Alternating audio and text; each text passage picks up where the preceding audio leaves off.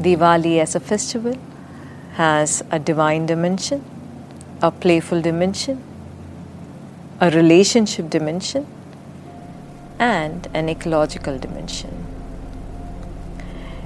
It is as much a celebration of lights as it is a celebration of wealth. It is on this day that Mahalakshmi is supposed to have emerged from the ocean of milk with a lotus in her hand, and Vishnu claimed her as his wife. Lakshmi, the goddess of prosperity, is known to visit places that are bright and clean and is known to walk away from places that are dingy. That is why, over centuries, we light lamps at the entrance of our homes as an invitation to Lakshmi. What most people do not know is that Lakshmi is also a joyful goddess and she is attracted to spaces where hearts are joyful and she would give her blessings of abundance. Diwali also has a relationship dimension. It is a time when siblings honor each other's presence in their lives. For most of you, your siblings would have been your first playmates, isn't it? Siblings embody a fragment of our parents. They possess within them the affection and strength of a father and the immeasurable love of a mother. Many times we also see they carry with them the trust of a friend. Over the years, it is possible that each of you has got engrossed in your own family troubles. Diwali is a reminder for you to step away from all this tumult of life, reconnect to each other with love, and you bless each other for a long, beautiful, and a prosperous life. Diwali also has an ecological dimension. It was not created to pollute the earth and the air with firecrackers. The south of India has a very interesting story for why Diwali is celebrated. Let me share that with you.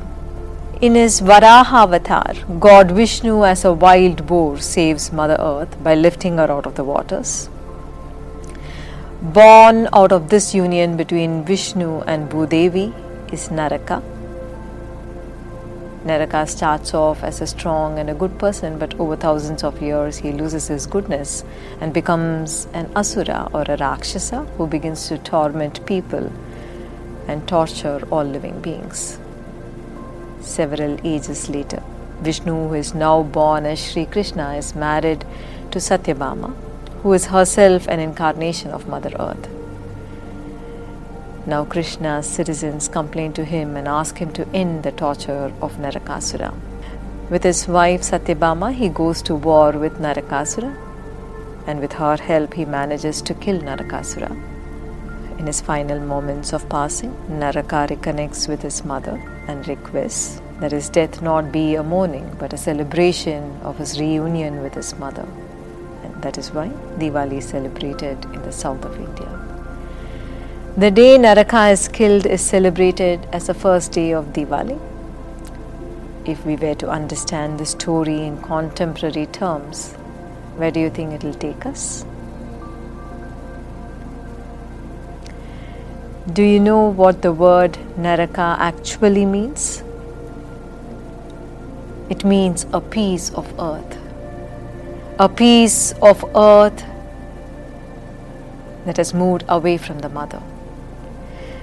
It refers to the human consciousness that has moved away from nature, has moved away from Mother Earth. On Diwali, with the lighting of lamps, this darkness and separation in our consciousness is dispelled, and we are reunited with Mother Earth. Finally, Diwali is fun. It is time to catch up with family and friends, to dance and dine, and to play together. It is a respite from the relentless race towards success or survival.